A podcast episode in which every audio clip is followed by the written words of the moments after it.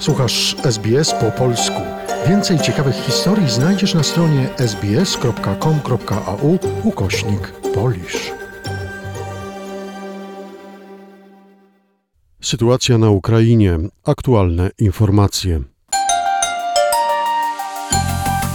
Merrick Garland powiedział w Kijowie, że Stany Zjednoczone będą wspierać Ukrainę w poszukiwaniach zbrodniarzy wojennych i w śledztwach w sprawie zbrodni wojennych popełnionych przez Rosjan na Ukrainie. Podczas spotkania z prokurator generalną Ukrainy Iriną Wieniediktową Amerykański prokurator generalny podkreślił, że sprawcy zbrodni muszą zostać ukarani. Zespół amerykańskich prokuratorów będzie wspomagał Ukrainę w prowadzeniu dochodzeń, gromadzeniu dowodów w sprawach o naruszenie praw człowieka, zbrodni wojennych i innych. Śledczy wykorzystają przy tym doświadczenia zdobyte przez amerykański wymiar sprawiedliwości podczas poszukiwań zbrodniarzy wojennych z II wojny światowej.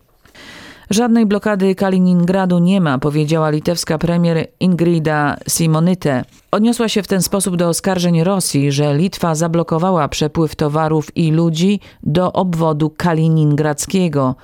Szef litewskiej dyplomacji reakcję Rosji nazywa częścią jej wojny z Zachodem.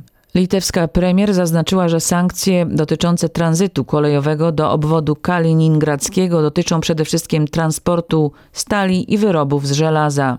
Przewóz innych towarów, które nie są lub nie zostały objęte jeszcze sankcjami, będzie kontynuowany w taki sposób jak tranzyt pasażerów, oświadczyła szefowa litewskiego rządu.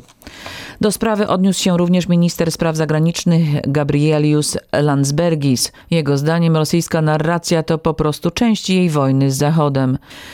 Prezydent Ukrainy Wołodymir Zełęński powiedział, że kolejny pakiet sankcji Unii Europejskiej wobec Rosji należy przyjąć najszybciej jak to możliwe. We wszystkich negocjacjach zawsze podkreślam, że siódmy pakiet sankcji Unii Europejskiej jest potrzebny jak najszybciej.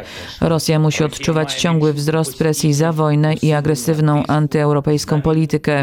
Kolejne rosyjskie groźby w stronę Litwy, kolejna fala presji energetycznej, kolejna seria kłamstw przedstawicieli rosyjskich władz na temat kryzysu żywnościowego.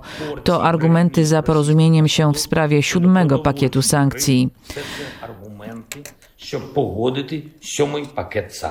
Wczoraj pojawiła się ogólna zapowiedź dalszych unijnych sankcji wobec Rosji. Taki zapis znalazł się w projekcie wniosków na szczyt spotkania europejskich przywódców w Brukseli. W dokumencie poświęcono sankcjom jeden akapit. Nie ma żadnego terminu wyznaczonego, nie jest wymieniony też z nazwy siódmy pakiet. To kompromisowy zapis godzący dwa obozy. Z jednej strony jest Polska, kraje bałtyckie i skandynawskie apelujące o przejmowanie kolejnych restrykcji, w tym embarga na import gazu, by nie finansować dłużej rosyjskiej wojny na Ukrainie.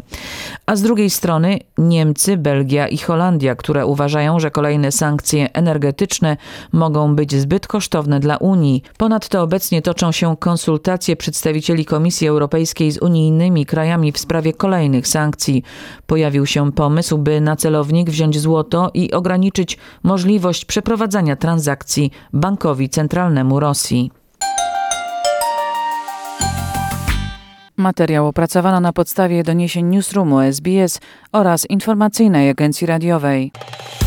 Polub nas na Facebooku, udostępnij innym, skomentuj, bądź z nami na polskim Facebooku SBS.